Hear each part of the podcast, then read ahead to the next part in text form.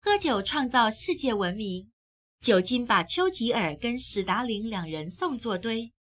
也搞不好从纳粹手中救回了西方文明。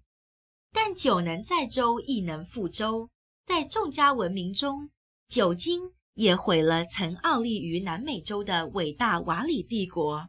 还让拥有地表上最大帝国的亚历山大大帝失去征服印度的机会。《伤风败俗文化史》的作者、搞笑网站主编罗伯·埃文斯，发挥他出名的死缠烂打研究精神，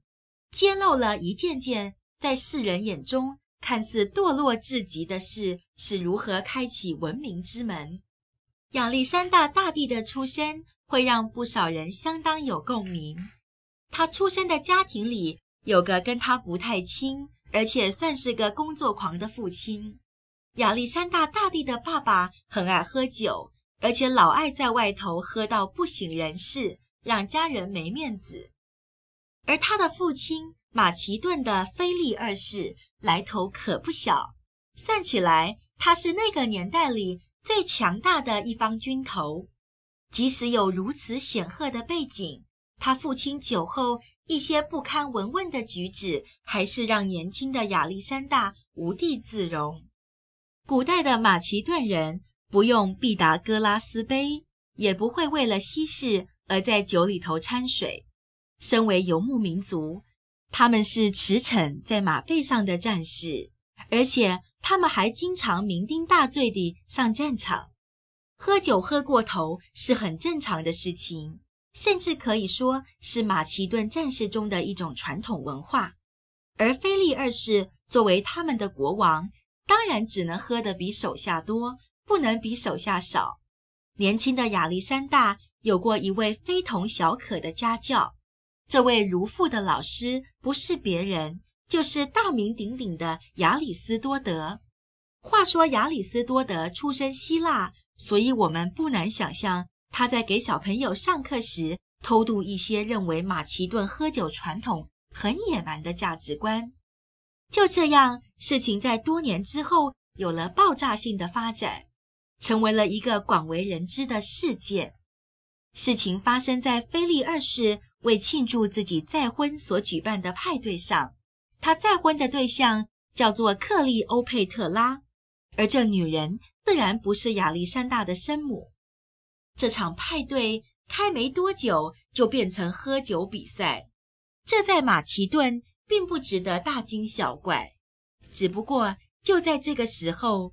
克利欧佩特拉的一名亲戚对着腓力二世说了句不中听的话，意思就是他现在可以生个正牌的继承人了。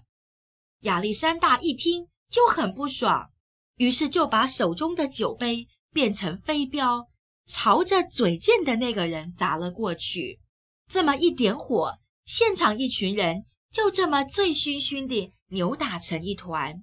打着打着，腓力二世拔剑刺向亚历山大，但醉意使他绊倒沙发，一屁股跌在地板上。事实上，这段期间腓力二世正在策划要入侵亚洲，所以亚历山大忍不住用上了这梗来酸这位不很亲的爸爸。各位快过来看，这家伙连沙发都跨不过，还想从欧洲跨进亚洲。亚历山大跟腓力二世之间自此永远埋下了疙瘩，到腓力二世去世都没有和解。因为腓力二世遭到暗杀，大抵就是亚历山大跟他生母干的。这段历史或许永远没有真相大白的一天，只不过有一点我们可以确定，那就是有其父必有其子。酗酒的基因从腓力二世传到了亚历山大身上，在他有如流星般短暂的人生中，亚历山大曾经是他朋友圈里最完美诠释什么叫滴酒不沾的人，但后来他竟成了史上留名的超级酒鬼，主要是随着他的帝国版图越来越大，他治国的压力也越来越重，加上在战场上出生入死，留下不少伤痛，于是乎酒这个问题也开始黏他黏得越来越紧。亚历山大身为史诗级的人物，办的酒趴也是史诗等级，而且还几乎是全年无休，天天这么搞。我们可以合理推断，他在计划作战，甚至真正上场作战时，都不可能完全清醒。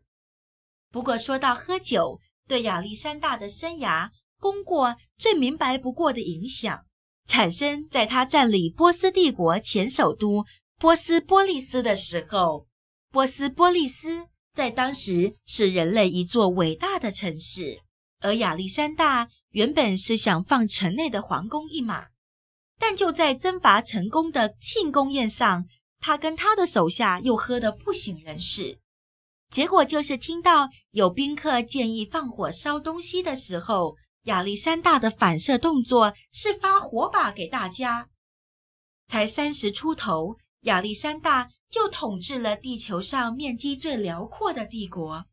他壮志为仇地死于征服印度的半途。要是他能一举拿下印度，那恐怕不是世界史，就连咖喱的历史都会改写。身为马其顿国王的他，在宴席来到一半时，才干完一杯酒，就立马抓着腰内肉喊疼，接着病倒。他说那感觉像是肝脏挨了一箭。历史学者认为是伤寒，在数日后给亚历山大最后一击。但要不是常年酗酒造成免疫系统千疮百孔，伤寒要夺他性命也不会那么顺利。